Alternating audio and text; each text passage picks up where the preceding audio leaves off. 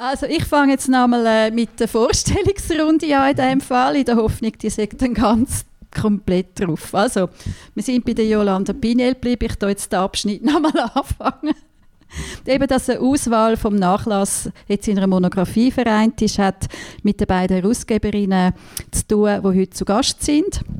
Als erstes heisst ich dich, Jolanda Piniel, herzlich willkommen. Du hast äh, ursprünglich Ethnologie und spanische Literaturwissenschaft studiert, hast dich engagiert für die Strassenkinder in der Stadt Mexiko, hast journalistisch fürs Radio und als Dokumentarfilmerin fürs Fernsehen geschafft und bist Tochter von Dorina Wohlgemuth. Heute lebst du als Schriftstellerin in Zürich. Herzlich willkommen.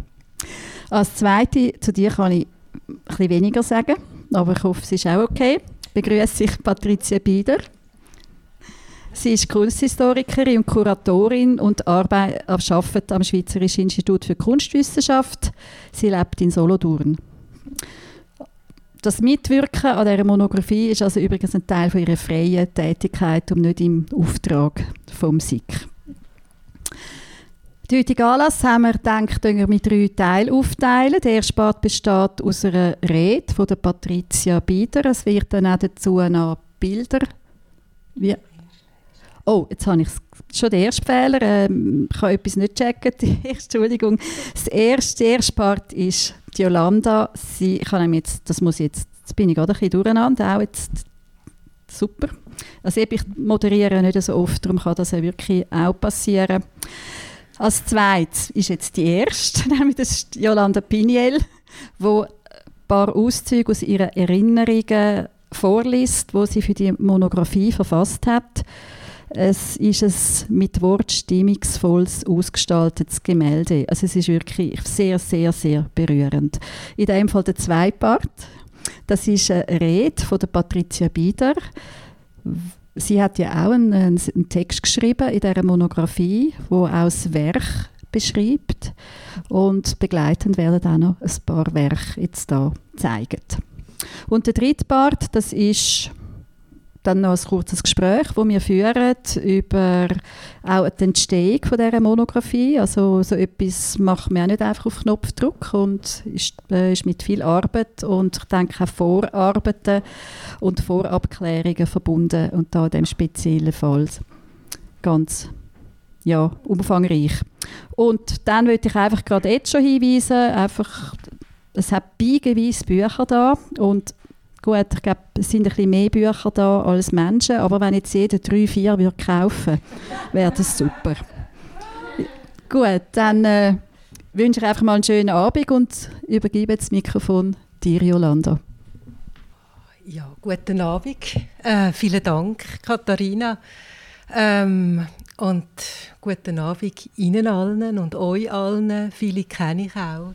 Es ist wunderbar, dass wir heute Abend dürfen sein ähm, und wir freuen uns sehr, dass wir das schöne Buch dürfen vorstellen Wir steigen ein mit der Erinnerung und die erste Passage, ich lese drei Passagen aus dem Text und die erste Passage geht weit zurück.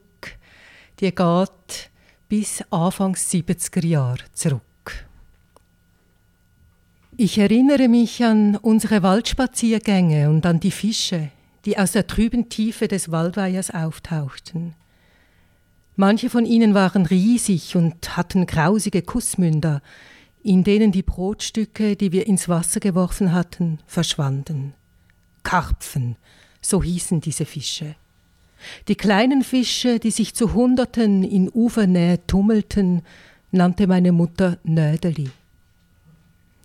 Die Entenmännchen hatten blau-grün-violett schillernde Köpfe wie Pfauenfedern. Wir zählten die Küken, die hinter ihrer braunen Entenmama herschwammen und wünschten ihnen Glück.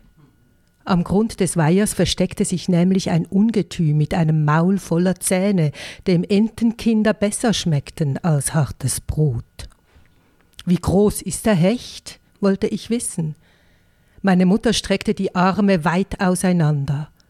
Und sein Maul? fragte mein Bruder. Hinter den dicken Brillengläsern wirkten ihre Augen größer, als sie in Wirklichkeit waren. Je nach Lichteinfall veränderte sich die Farbe der Iris, war mal blau, mal grün, mal grau. Schaut her, rief meine Mutter und zeigte unter die Sitzbank, auf der wir gepicknickt hatten und wo nun Waldameisen die zu Boden gefallenen Krumen davontrugen. Kam man ihnen zu nahe, stellten sie sich drohend auf die Hinterbeine, als wären sie winzige Dinosaurier. Tiere. Überall waren Tiere. Und für alle hatte meine Mutter Namen. Vögel mochte sie besonders gern. Rotbrüstchen, Blaumeisen, Eichelherr. Nach dem Specht, der irgendwo auf einen Stamm einhämmerte, suchten wir oft vergebens. Dafür entdeckten wir hier und da ein orangebraunes oder schwarzes Eichhörnchen, dessen Bauch hell aufblitzte, wenn es von Ast zu Ast sprang. Nie wilde Tiere streicheln, auch wenn sie ein weiches Fell haben, das trichterte sie uns Kindern ein. An den Baumstämmen in Waldrandnähe hingen Schilder mit roten Buchstaben, die vor einer Krankheit warnten und die sie uns vorlas. Speziell vor Füchsen müssten wir uns in Acht nehmen, mahnte sie. Ein kranker Fuchs verliere seine Scheu und könne leicht mit einem Hund verwechselt werden. Würden wir von ihm gebissen, bekämen wir Fieber, weißer Schaum würde aus unseren Mündern tropfen wie beim Zähneputzen. Wir müssten ins Spital und höchstwahrscheinlich würden wir sterben. Um diese Krankheit zu bekämpfen, wurden im Wald Hühnerköpfe mit Impfstoff verteilt. Meine Mutter hatte Wörter für alles. In ihrem Mund war die ganze Welt. Im Herbst nahm sie das Pilzbuch mit und wir verglichen die Pilze, die wir fanden, mit den Farbzeichnungen im Buch. Dem Pilz unter den Hut schauen, darauf kam es an, um herauszufinden, ob es dort Lamellen, Röhrchen oder Stoppeln gab, durfte man ein Stückchen vom Hut abbrechen.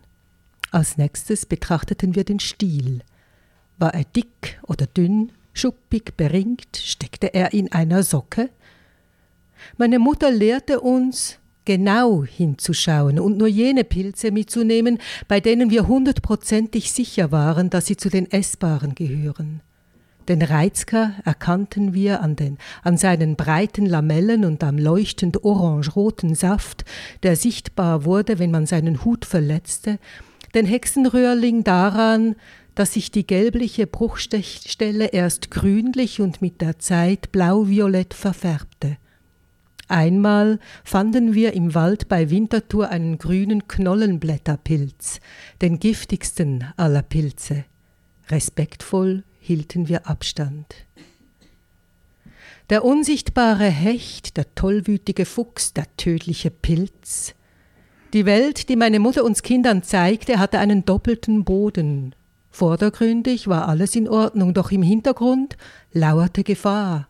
Und das Beunruhigende war, dass sich das Schöne und Liebliche im nächsten Moment in sein Gegenteil verwandeln konnte. So wie dies auch bei den Kinderversen der Fall war. Liebsbüseli, Liebsbüseli, bösi, bösi Katz, wurde zuerst von zwei Streicheleinheiten und dann von zwei leichten Schlägen begleitet. Beim Ankerstoßen hielten die Hände meiner Mutter meinen Unterarm fest, zogen ihn in die Länge und stießen ihn wieder zusammen. Sie rollte ihn, Bälleli machen, Bälleli machen, und schlug beim Tatsch mit der flachen Hand auf den Arm. Dann schnitt sie den Arm ab und warf ihn weg. Abschniede und fortrühren. Ich konnte nicht genug kriegen von solchen Versen, bei denen mein Körper das Spielfeld war. Das ist der Daumen, der schüttelt Pflume, erzählte vom familiären Zusammenleben der fünf Finger an einer Hand, genauso wie der Raum, ein Reim, der geht auf Afrika, der schaut dem traurig nach, der sagt Ade, Ade, der sagt Auf Wiedersehen. Und der Kleine sagt Pass auf, im Nil hat's grosse Krokodil. Beim Holderi, Holderi, Holderi Bock lag ich bäuchlings auf den Knien meiner Mutter, egal ob ich gebraten oder gekocht, mit dem Messer geschnitten oder mit der Gabel aufgespießt, als Wein getrunken oder als Wasser ausgeschüttet werden wollte, sie kitzelte mich, manchmal so sehr, dass ich kaum noch Luft bekam. Hin und wieder verwöhnte sie mich vor dem Einschlafen mit einer Rückenmassage, und war ich krank, spürte ich das Zittern ihrer Hände, wenn sie mir Brust und Bauch mit Vicks Vaporup einrieb. Jetzt machen wir einen großen Zeitsprung und zwar 20 Jahre später. Da bin ich Anfang 20 und meine Mutter Anfang 50. Und meine Eltern haben sich soeben getrennt. Jahre später sagte sie mir, rückblickend habe sie die Trennung viel zu lange hinausgezögert, aus Angst, es finanziell nicht zu schaffen. Ende der 50er Jahre, als sie sich an der Kunstgewerbeschule zur Grafikerin ausbilden ließ, ahnte noch niemand, wie wichtig dereinst Computer- und Softwarekenntnisse in diesem Beruf sein würden. Wie viele Stunden sie damit zubrachte, sich mit der neuen Technologie vertraut zu machen, weiß ich nicht.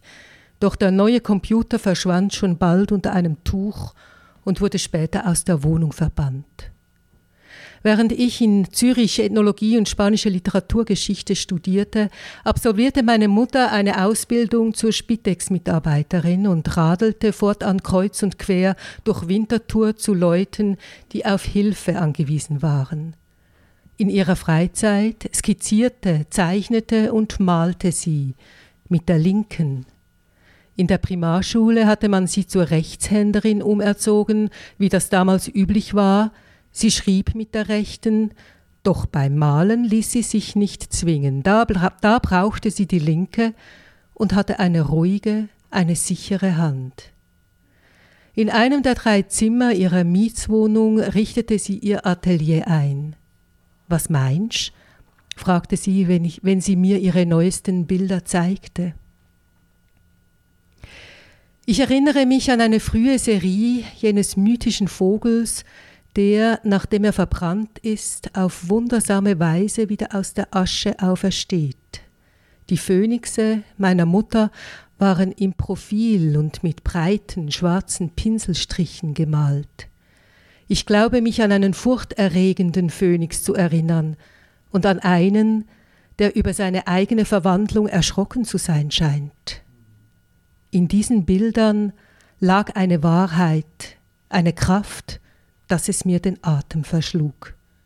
Auch meine Mutter war ein Phönix. Mit einer endlos scheinenden Namensliste in der Hand irrte ich durch die Winterthurer Eulachhallen, wo meine Mutter ihre Werke zum ersten Mal ausstellte. Menschen summten durch die Gänge, es herrschte Messestimmung. Immer wieder blieb ich stehen, überwältigt von so vielen Farben, Formen, Ideen. Bei der unjurierten, wie diese alle vier Jahre stattfindende Kunstausstellung hieß, gab es weder Aufnahme noch Ausschlusskriterien. Wer sich rechtzeitig anmeldete, bekam eine Koje von ein paar Quadratmetern Wand. Endlich fand ich die Koje meiner Mutter. Ein paar Freundinnen und Freunde waren bei ihr, Unbekannte blieben stehen und wurden eingeladen, etwas zu trinken oder zu knabbern, und neben dem einen oder anderen Bild klebte ein roter Punkt. In den Bildern entdeckte ich wieder das Doppelbödige, das ich von klein auf kannte. Meine Mutter war aufgekratzt, führte mich zu Keuen von Kolleginnen und Kollegen, deren Werke sie gut fand, stellte mich vor, und dann, von einem Moment auf den anderen, war sie völlig erschöpft und wollte augenblicklich nach Hause. Ausstellen strengte sie an, Sie kam an ihre Grenzen. Und trotzdem zeigte sie ihre Kunst später immer wieder in der Öffentlichkeit. An der darauffolgenden Unjurierten erwarb die Kunstkommission der Stadt Winterthur eines ihrer Werke und vier Jahre später ein zweites. Meine Mutter arbeitete wie ein Vulkan, bis meine fast 90-jährige Großmutter bettlägerig wurde und sich das dritte Zimmer in der Wohnung meiner Mutter, das ihr als Atelier diente, in ein Kranken- und schließlich in ein Sterbezimmer verwandelte. Meine Großmutter starb mit äh, fast 90 Jahren im Jahr 2000 und daraufhin wurde auf einmal die Frage nach der Geschichte dieser Großmutter wichtig. Weil meine Großeltern sind Mitte der 30er Jahre nach Bukarest migriert, emigriert, aus der Schweiz emigriert und meine Mutter ist in Bukarest geboren und darüber wurde nie geredet. Und dieser Geschichte ging ich dann nach. Ähm, sie wurde dann auch als vierjähriges Kind allein in die Schweiz geschickt aus Rumänien. Das war ein großes Rätsel, ein Geheimnis, ein, etwas, was nie, worüber man nie geredet hatte. Und ich fand dann ähm, tatsächlich das Haus, in dem meine Großeltern von 1936 bis 1944 eine Wohnung gemietet hatten in Bukarest. Und meine Mutter, die damals 70 Jahre alt war, konnte so nochmals in ihre Geburtsstadt zurückreisen und ihre Kindheitswohnung besuchen. Und das war ein Moment, von großer Nähe zwischen uns, als wir da gemeinsam in dieser Wohnung waren. Sie malte daraufhin mehrere Bilder zu diesem Thema Bukarest. Ich schrieb einen Roman. Auch darüber, über das schreibe ich hier, aber das überspringe ich jetzt und ich komme zur dritten Passage, zur letzten Passage, die ich Ihnen vorlesen möchte. An ihrem 80. Geburtstag veränderte sich ihr Leben schlagartig. Ich fand sie noch bei Bewusstsein in ihrer Wohnung auf dem Küchenboden liegend vor. Im Rettungswagen fiel sie ins Koma. Die Computertomographie zeigte mehrere Infarkte in beiden Hirnhälften. Niemand auf der Intensivstation wagte eine Prognose. Als meine Mutter aus dem Koma aufwachte, war nichts mehr, wie es vorher war. Ihre Wörter zerfielen und setzten sich neu zusammen, Vokale flogen dahin und dorthin, Konsonanten entstanden nach dem Zufallsprinzip. Ich staunte über diese neue Muttersprache. Mit einem ungeheuren Willen und eisernem Training erkämpfte sie sich die verloren gegangenen Selbstverständlichkeiten zurück, das Schlucken, das Gehen, das Treppensteigen, koordinierte Handbewegungen, Ihre langjährigen Freundinnen und Freunde standen ihr zur Seite. Wieder in ihrer Wohnung kochte sie sich einfache Mahlzeiten, wusch Wäsche und Geschirr, ähm, las in Zeitschriften und einzelne Kapitel in Büchern und besuchte Ausstellungen. Die Wörter führten noch immer ein Eigenleben, doch sie konnte wieder telefonieren, sich Termine notieren und Einkaufslisten schreiben. Malen war nicht mehr möglich. Dann, es war noch kein Jahr vergangen, erlitt sie den zweiten Schlaganfall. In den letzten Monaten ihres Lebens veränderte sich ihr Lachen. Es wurde leicht, hüpfte vom Zwerchfell aus direkt ins Freie. Ihr Blick hingegen hängte sich an die Dinge dieser Welt, als wollte er sie an sich binden. Je näher das selbstgewählte Todesdatum rückte, desto intensiver wurde ihr Schauen. Glaubst es nicht, sagte sie, wenn sie von den Farben des Abendhimmels erzählte, den sie vom Stubentisch aus stundenlang betrachtete, und zu den runden gelbgrünen Blättern der Birke, die im Herbstwind zwirbelten, sagte sie, Schau, sie winket. Lachend winkte sie ihnen zurück. Drei Tage vor ihrem Tod kam sie aus der Küche auf mich zu, mit ausgebreiteten Armen und einem Körper, der von Woche zu Woche kleiner und ausgezehrter geworden war, was die ausgebreiteten Arme wie Flügel aussehen ließ. Mit Flügelarmen trudelte sie durch die Wirbel der letzten Stunden, die ihr auf dieser Welt noch blieben. Ich erinnere mich an die kühle, muffige Luft, die mich im fensterlosen Entree hinter der Wohnungstür empfing. Die Rollläden in den Zimmern waren zum Teil heruntergelassen, so dass nur wenig des ohnehin spärlichen Novemberlichts in die Wohnung drang. Ich wartete, bis sich meine Augen an die Dunkelheit gewöhnt hatten. Am Boden zeichneten sich die Umrisse des rumänischen Teppichs ab, der, lange her, in der Wohnung meiner Großmutter an der Wand gehangen hatte. Auf ihm stand der Kleiderständer, Mäntel, Jacken, Blazer hingen dicht beieinander und sahen in der Düsternis aus wie ein Tier, das sich für den Winterschlaf in diese Höhle zurückgezogen hatte. Irgendwo floss Wasser durch eine Leitung, vermutlich die Toilettenspülung in einer der vielen Nachbarswohnungen.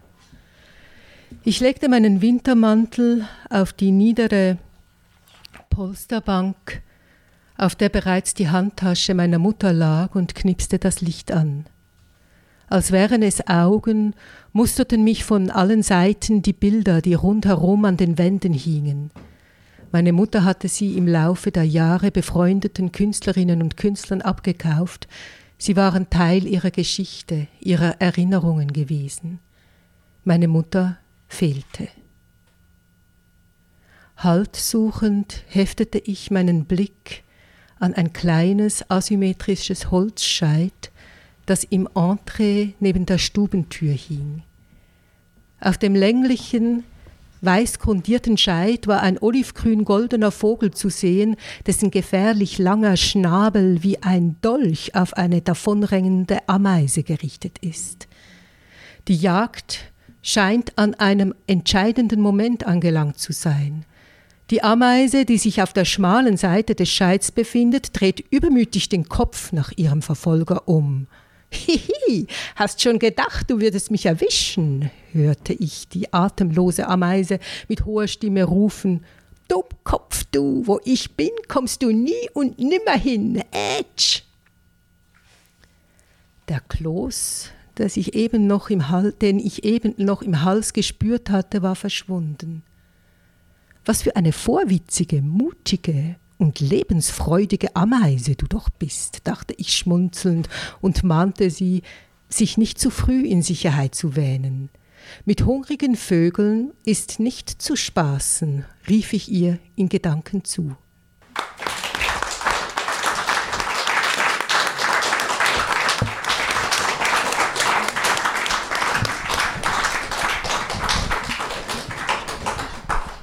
Danke, Jolanda sehr eindrücklich. Und jetzt äh, machst du weiter, Patricia.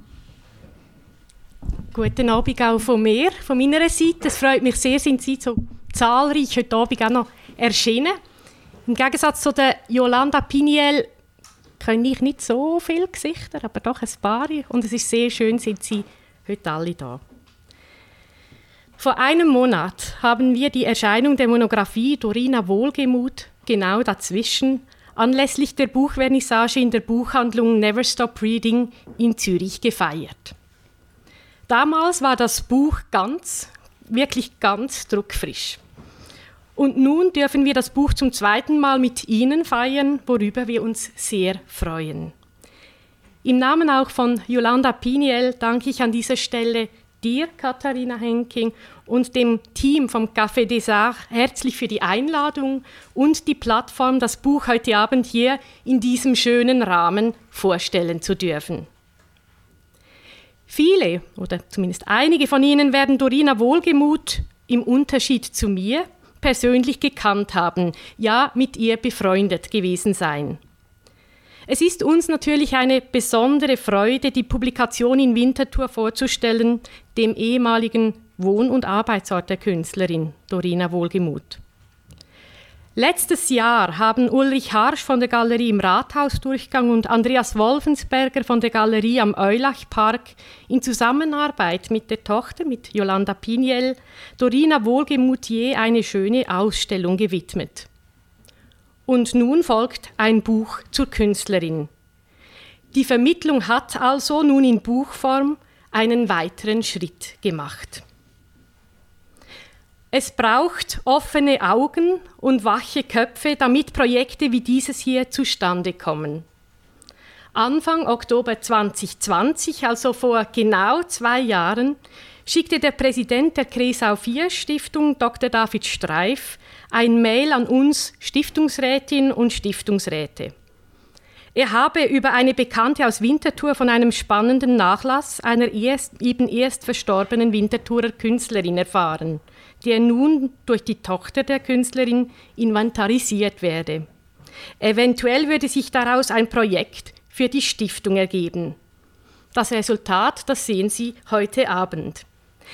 Wir haben es also dem Hinweis der ehemaligen Nachbarin von Dorina Wohlgemuth, Karin Schöllhorn und David Streif zu verdanken und natürlich Yolanda Piniel, äh, dass dieses Buch eben heute jetzt so da ist. Die Kresau 4 Stiftung unterstützt kulturelle Projekte, insbesondere Publikationen und Ausstellungen von Künstlerinnen und Künstlern sowie die Aufarbeitung, Publikation und allfällige Ausstellungen von künstlerisch wertvollen oder kulturgeschichtlich interessanten Nachlässen. Im erstgenannten Bereich liegt der Fokus auf Schweizer Kunstschaffenden, die ein substanzielles und qualitativ hochstehendes Werk vorweisen können – aber bisher, aus welchen Gründen auch immer, zu wenig Beachtung gefunden haben. Es ist mir eine Freude, Teil des Stiftungsrats zu sein und in dieser Funktion sowie als selbstständige Kunsthistorikerin die vorliegende Monographie begleitet haben zu dürfen. Und ich danke auch im Namen von Yolanda, das darf ich glaube ich so sagen, ganz herzlich der Stiftung für den großen und substanziellen Beitrag für dieses Projekt, gerade in einer Zeit, wo Geldsuche ganz etwas Schwieriges ist für Monographien, für Publikationen, so ist ein Beitrag in dieser Höhe, wie wir ihn bekommen haben, sehr wichtig, dass eben auch ein Projektvorhaben Schub bekommt, um fliegen zu können. Doch eben zurück zum Anfang, zum Oktober 2020. In Winterthur, wo der Nachlass von Dorina Wohlgemuth deponiert ist, trafen wir uns zusammen mit Yolanda Piniel, für ein erstes Treffen. Wir stiegen in das Untergeschoss des Einfamilienhauses, zogen die Bilder, gemalt in Acryl oder Öl, häufig im Format 60 x 80 oder 80 x 60 oder auch kleiner, aus den Regalen, öffneten Archivschachteln und betrachteten Arbeiten auf Papier. Schnell war klar, dass es hier einen Schatz zu heben gilt von einer Künstlerin, die bis anhin zu wenig Beachtung fand und nur einem Winterthurer Publikum durch ihre lokale Ausstellungstätigkeit bekannt war. Dazu schien uns ein Buch die geeignete Form zu sein, ist es doch die erste Monographie über das künstlerische Schaffen von Dorina Wohlgemuth. Ich bin zuversichtlich, dass das Buch auf fruchtbaren Boden fällt, denn es erscheint zum richtigen Zeitpunkt. Die Aufmerksamkeit für das Schaffen von Künstlerinnen ist zurzeit besonders gegeben und allgegenwärtig. Das weibliche Kunstschaffen steht im Mittelpunkt verschiedener großer Anlässe und Ausstellungen. Hingewiesen sei etwa auf die noch laufende Biennale in Venedig, auf aktuelle Ausstellungen wie Eine Frau ist eine Frau ist eine Frau, eine Geschichte der Künstlerinnen im Aargauer Kunsthaus Aarau, Fun Feminism in Basel oder It's a Women's, Women's, Women's World mit Künstlerinnen aus der Kunstsammlung der Stadt Zürich im Haus Karl der Große in Zürich. Kunst von Frauen wird aus den Depots geholt, unbekannte Werke entdeckt oder wiederentdeckt und breit gezeigt. Denken Sie beispielsweise auch an Heidi Bucher im vergangenen Jahr im Kunstmuseum Bern. Und es ist nur richtig und überfällig, dass Künstlerinnen endlich auch neben den Künstlern mit ihrem qualitativ überzeugenden Schaffen einen, ihren Platz in der Kunstgeschichte einnehmen, ihre Övre sichtbar und die Biografien vermittelt werden. Dazu gehört auch die Aufarbeitung und Vermittlung von weniger bekannten Künstlerinnen wie eben Dorina Wohlgemuth.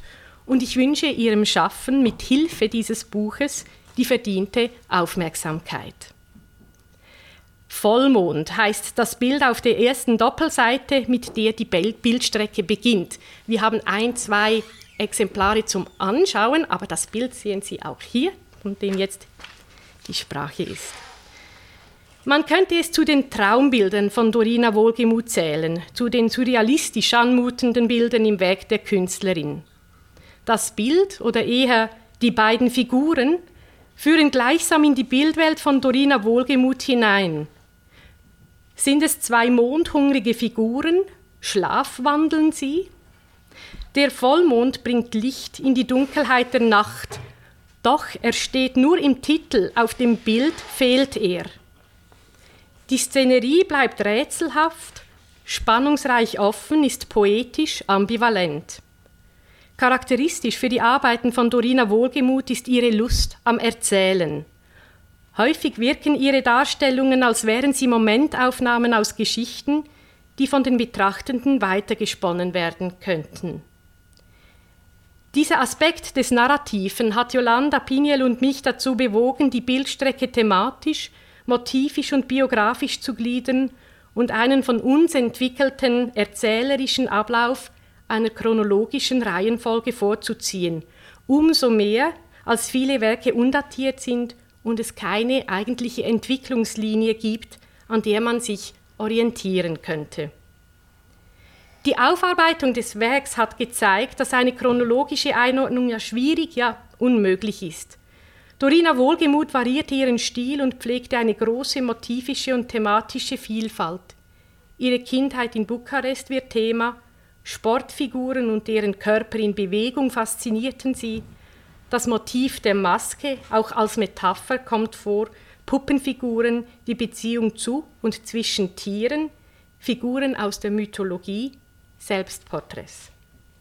Und damit sind wir mitten im Buch angelangt, das neben einer Auswahl von rund 80 Bildern drei Textbeiträge und eine umfassende Biografie enthält. Yolanda Piniel hat, und Sie haben sich jetzt gleich das vor Augen oder in den Ohren hören können, einen sehr behutsam bildstarken Text geschrieben, einen Erinnerungstext geschrieben, der uns die Künstlerin durch die Augen der Tochter näher bringt. Meine Einführung gibt einen Überblick über das bildnerische Werk und der kunstwissenschaftliche Beitrag von Annelies Zwetz, die sich seit den späten 1960er Jahren als Kunstkritikerin und Kuratorin für die Kunst von Frauen engagiert, kontextualisiert das Werk in seiner Zeit und zieht einen kunsthistorischen roten Faden durch die Motivwelt und die reiche Bildwelt. Den Bildern ist die große Lebenserfahrung von Dorina Wohlgemuth, ihre eigene Biografie, ihre Freude am Geschichtenerfinden und ihr gesellschaftskritischer Blick mit feiner Ironie, offenem Witz und klugem Hintersinn eingeschrieben. Es ist in Bildern etwas Unnachgiebiges eigen. Viele Werke weisen eine Doppelbödigkeit auf. Was vordergründig wie ein Spiel wirken mag, etwa zwischen einem Hund und einer Katze, entwickelt sich bei genauer Betrachtung zum Kampf. Die fast erreichte Ziellinie im kleinen Gemälde 30 cm vor dem Weltrekord wandelt sich zu etwas Abgründigem. Versucht die Sportsfigur taumelnd vor der Ziellinie zu stoppen oder braucht es nur noch den letzten Schritt, um sie zu überschreiten? Dorina Wohlgemuths Bildinhalte scheinen bekannt oder gar vertraut. Sie sind, natürlich auch wegen der fast durchgängig gegenständlichen Malweise, lesbar und hinterlassen trotzdem den Eindruck, dass etwas unaussprechlich, nicht fassbar bleibt. Ihre Darstellungen balancieren auf einem imaginären Grat zwischen Eindeutigkeit und Doppelsinn, zwischen Vertrautem und Unbekannten, zwischen Leichtigkeit und Bedrohung, zwischen Bewegung und Stillstand. Eben genau dazwischen. Unser Titel Genau dazwischen lässt sich auch auf Dorina Wohlgemuths Kernthema der Bewegung anwenden. So sehr sich die Figuren in Bewegung befinden, sich aus der Schwerkraft zu katapultieren scheinen, ein Rad schlagen, stehen sie in den Bildern für einen winzigen Zeitraum still, genau dazwischen. Dorina Wohlgemuth, Sie haben es gehört, wird 1938 in Bukarest geboren.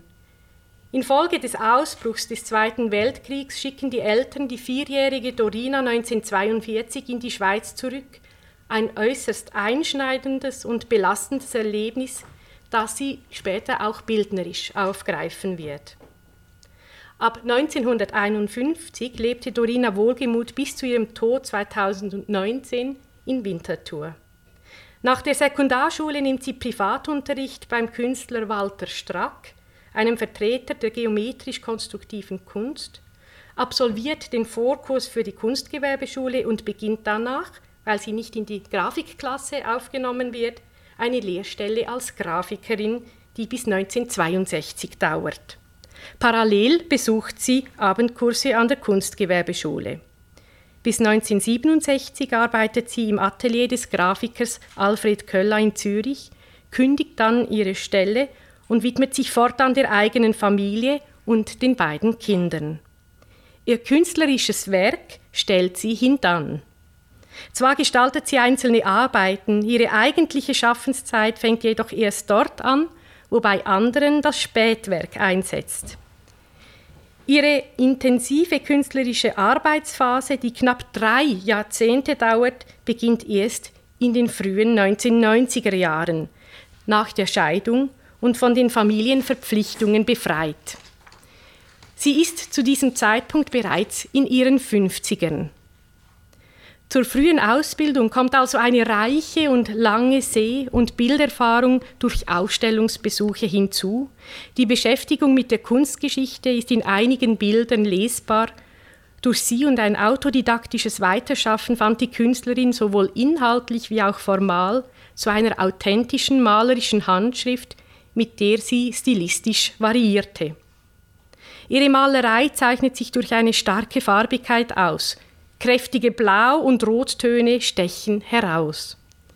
Der Farbauftrag ist expressiv, dann wieder flächig, malerisch und zeitweise zeichnerisch, indem die Linie besonders betont wird, zuweilen wirkt der Malstil brüchig. Der Gegenständlichkeit blieb Dorina Wohlgemuth bis zuletzt verbunden.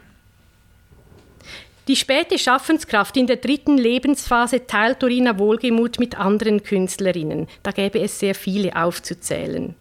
Das Phänomen, dass sich Künstlerinnen in der dritten Lebensphase und häufig nach Krisenzeiten um die 50 nochmals neu orientieren oder im Troisième Âge, der Zeit also zwischen etwa 50 und 80, besonders eindringliche Arbeiten hervorbringen, hat die Kunsthistorikerin Hanna Gagel in der Publikation so viel Energie Künstlerinnen in der dritten Lebensphase zum Thema gemacht. Die Intensivierung des Werks in der dritten Lebensphase beruhe, so Gagel, auf der Fähigkeit der Frauen, Krisen und Brüche in der eigenen Lebensgeschichte zu akzeptieren, mutig auf Emotionen zu reagieren und daraus neue Energie zu schöpfen, die das kreative Potenzial befeuert. Dabei ging es Dorina Wohlgemuth aber nicht um eine Ich-Findung oder um spezifische Frauenthemen, nicht um den Blick nach innen, sondern um den Blick nach außen, um den Blick auf die Welt.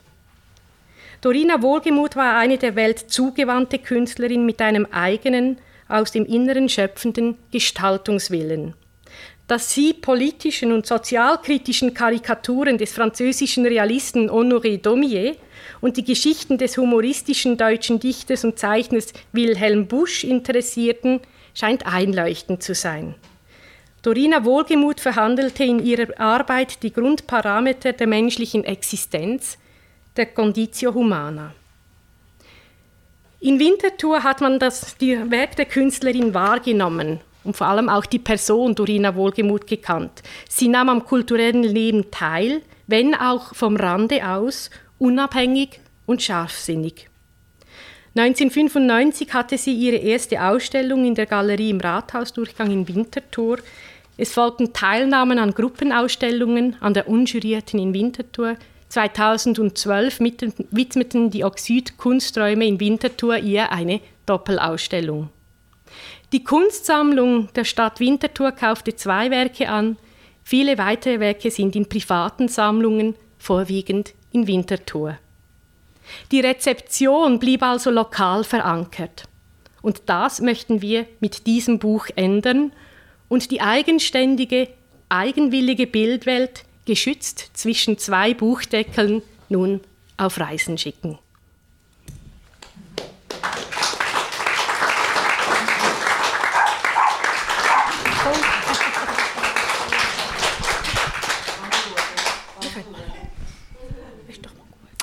Danke vielmals, Patricia. Wenn ich jetzt so meine Fragen, die ich mir so mir vorgestellt habe, noch zu fragen, habe ich das Gefühl, es ist eigentlich alles beantwortet. ich habe aber jetzt doch noch trotzdem noch ein, zwei Fragen. Das ist vielleicht eher so etwas Allgemeines. Das erste Mal hat Dorina ihr Werk wichtig genug gefunden, dass man daraus eine Monographie macht? Jolanda, das ist eine blöde Frage, aber eine komische Frage. Also, also ich kann nur dazu sagen, sie hat sich zu ihren Lebzeiten nicht um das gekümmert. Mhm.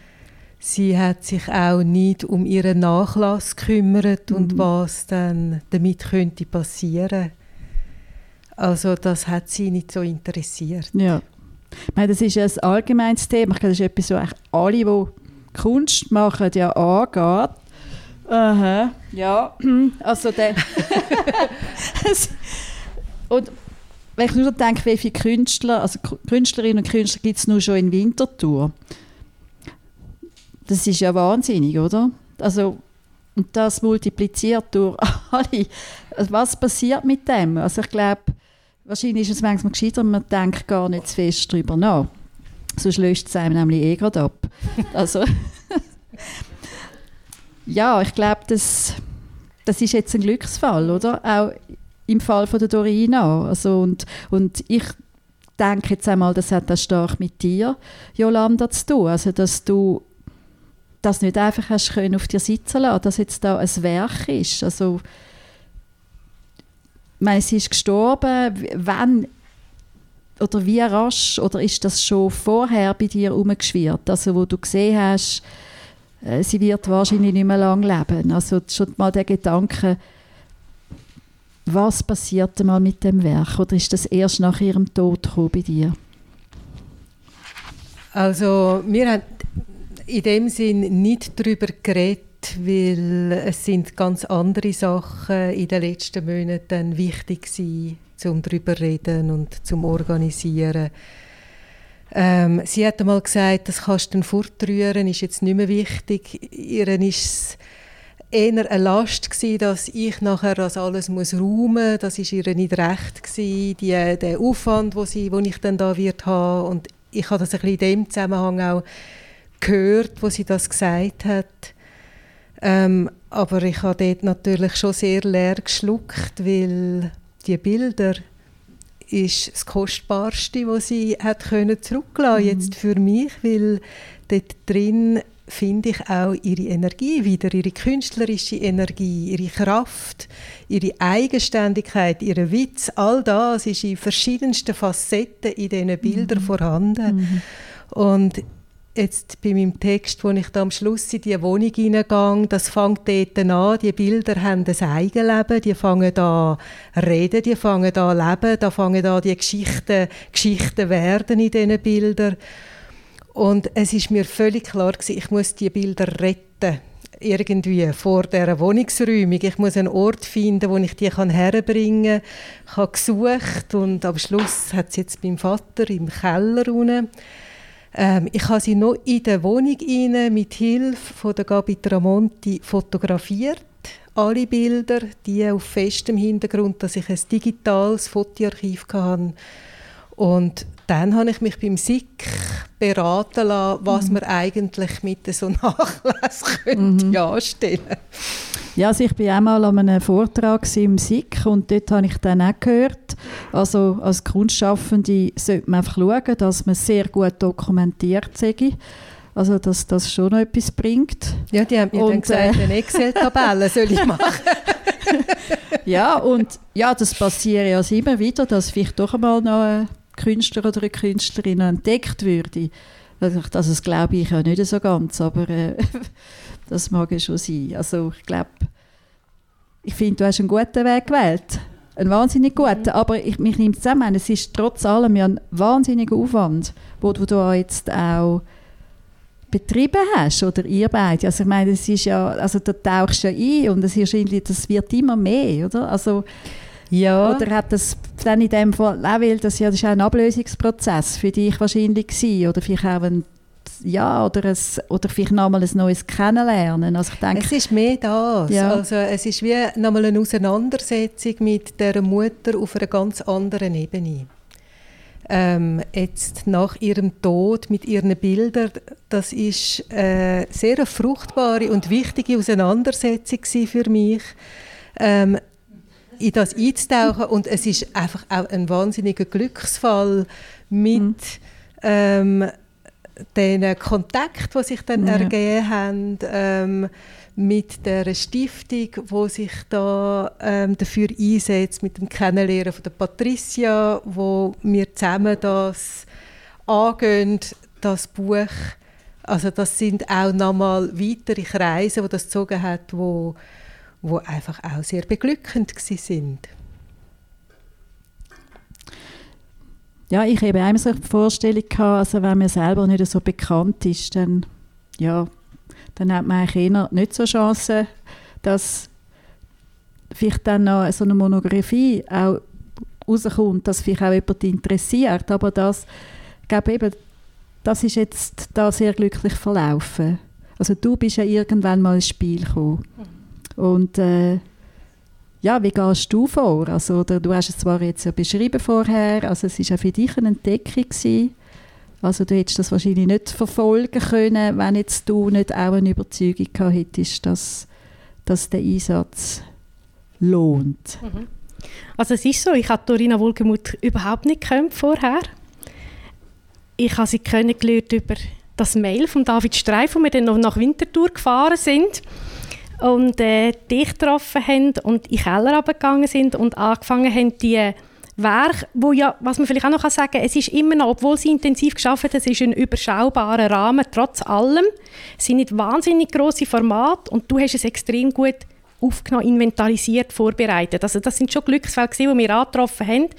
Ähm, und da habe ich einfach gefunden, das ist ein, eine spannende, eine kraftvolle, eine eigenständige Bildwelt ähm, natürlich haben wir öppen und hier und da Referenzen an, an Kunstgeschichte gesehen.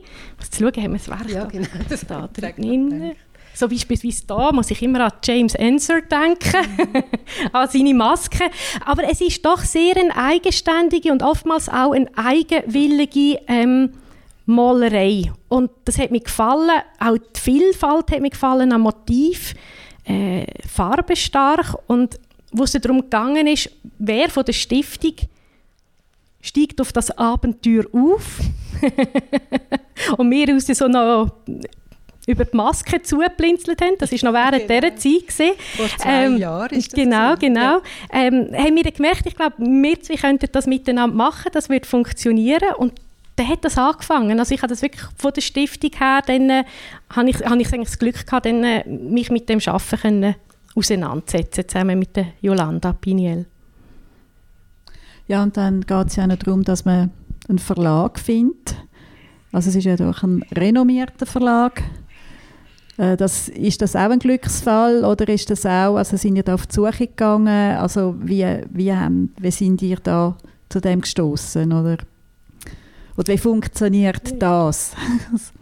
Also beim Verlag, ich habe schon ein paar Bücher mit Scheidecker und Spiess machen und da haben mir das Konzept geschickt und äh, voller Überzeugung gefunden, das ist der richtige Verlag.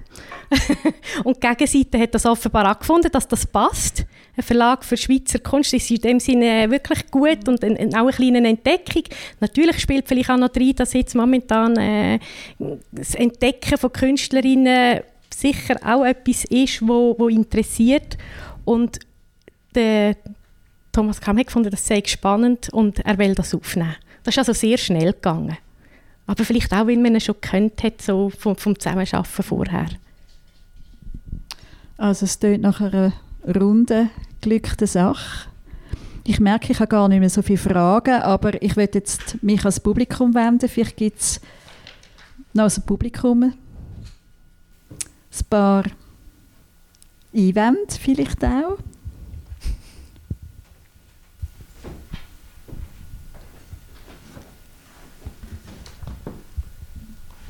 Ist das nicht der Fall?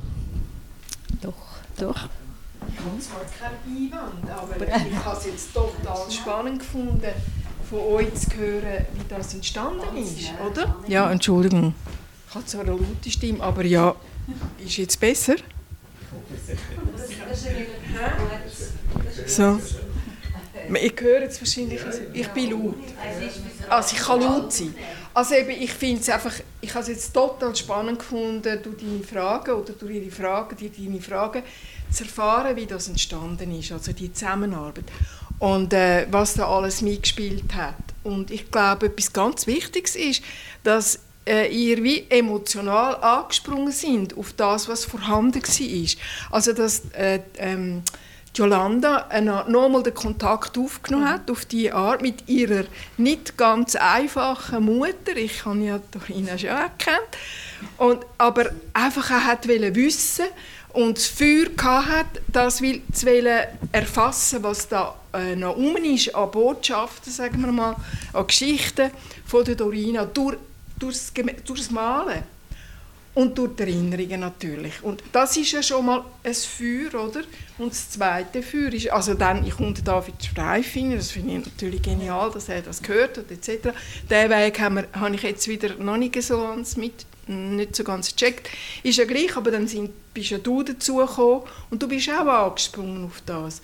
Und ich glaube einfach, dass das ganz etwas Wichtiges ist. Und mindestens so wichtig wie die Tatsache, dass jetzt im Moment tatsächlich, Gott sei Dank, endlich mal ein bisschen, eine Weile lang Frauen aus dem Untergrund führen zerrt werden und man sie sieht, wir hoffen wir, dass das Weile bleibt und nicht wieder verschwindet, dass, wie es so ist mit den Frauenfragen. Die kommen und gehen ja wie in Wellen, auch in anderen Bereichen, also nicht nur jetzt in der Kunst. Und ich glaube, dass das ganz wichtig ist, der Aspekt. Und der kommt ja auch durch äh, in dem, was, was du vorgelesen hast. Wunderschön. Also, und man erkennt auch wieder etwas vom Bezug oder von der Beziehung, von der Art von der Dorina. Ich habe wunderschön gefunden, die Texte. Danke vielmals. Und auch in der Art, wie sie das jetzt so geschildert hat. Das ist, was ich sagen wollte. Vielen Dank, ich habe es ganz bereichernd gefunden.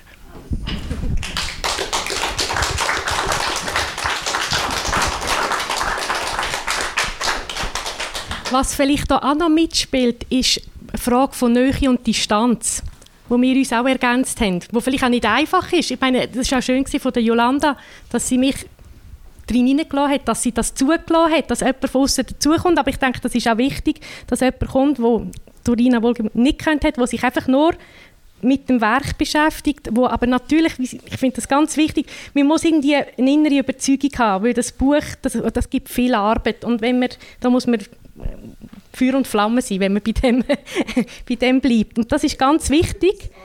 Genau, absolut. Und nachher aber in der Arbeit muss man ja auch wieder von dieser Emotion mit zurück und arbeiten. Und da haben wir die Distanz und die Nähe gehabt. Und wir wollten auch noch eine dritte Person reinnehmen ins Buch mit dem Text von der Annelies Zwetz, die sich ja seit, seit Jahrzehnten mit vor allem mit Frauen aus der Generation von der Dorina Wohlgemuth ähm, auseinandersetzt und wo sie auch nicht könnt hat. Und ich, ich kenne die Annelies Zwetz recht gut und habe gefunden, es könnte für sie interessant sein äh, und so ist sie auch gesehen, aber sie hat sie nicht gekannt. Und es war aber auch gut, gewesen, dass jemand auch für die Rezeption von der Dorina Wohlgeburt jemand von außen noch geschrieben hat, äh, wie ich ja auch, aber nur die Einleitung.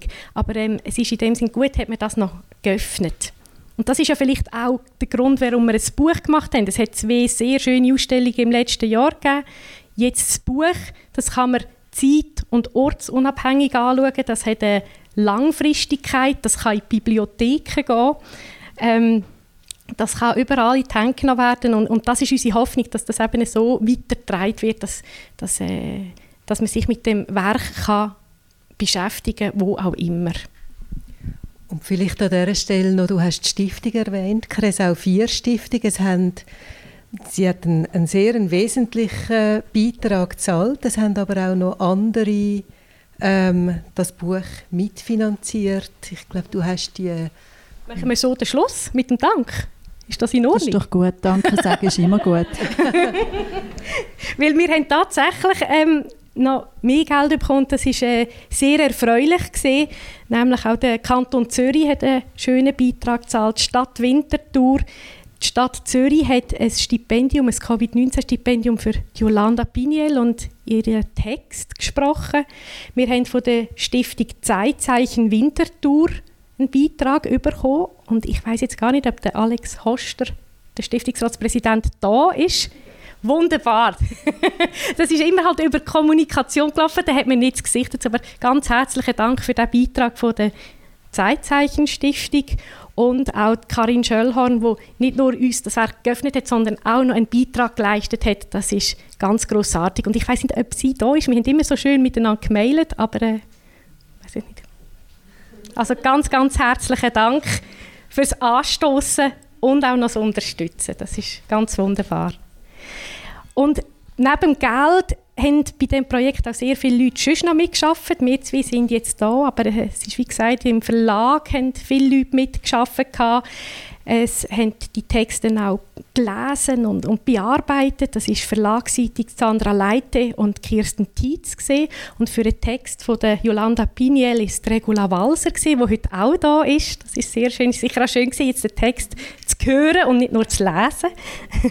und der Philipp Hitz, äh, der Fotograf aus Zürich, hat ausgezeichnete Reprofotografie gemacht von allen Bildern für einen Katalog und das ist eine sehr schöne Zusammenarbeit gewesen. Das Buch gestaltet hat der Guido Wittmer, wo vielleicht einige von Ihnen in Winterthur auch kennen, wo eng auch mit dem Verlag zusammenarbeitet und äh, es ist eine klassische, sehr stimmige äh, Layout-Gestaltung geworden, wo wir sehr Freude haben, Freude haben daran. Und ich will es nicht lassen, dir, Jolanda, auch nochmal zu danken für die schöne Zusammenarbeit. Ja. Jetzt ist er wirklich abgeschlossen mit, mit der zweiten Präsentation. auch dir herzlichen Dank, Patricia. Das ist toll gewesen und ich glaube, wir haben Freude am, am Resultat. Man kann es kaufen, es hat dort einen Tisch, einen Büchertisch, ähm, man kann es anschauen und ich glaube, du hast, also es gibt da auch noch ähm, genau. etwas zu habern. Ja, genau. Also jetzt zuerst einmal euch herzlichen Dank auch für den Einblick, den ihr da gegeben habt. Eben, es hat eigentlich all meine Fragen überflüssig gemacht, die ich mir da so jetzt einmal halbe Nacht lang ausgedacht habe. Aber das ist ja gleich. Also ich habe mich jetzt da auch ein bisschen drin hineingehängt und das hat auch Freude gemacht. Ich habe Jolanda selber nicht wahnsinnig gut gekannt, halt so wie viele. Also ich an der Vernissage begegnet, ich habe dann auch gesehen, dass ich mal an einer gleichen Gruppenausstellung äh, im 99 mit also ihr... Torina, meinst du? Äh, Torina, Entschuldigung, ich vertrülle manchmal die Namen ja, mitgemacht habe. Es hat natürlich auch vieles wieder so ein bisschen wachgerufen. Also. Danke dir vielmals, ja. Katharina.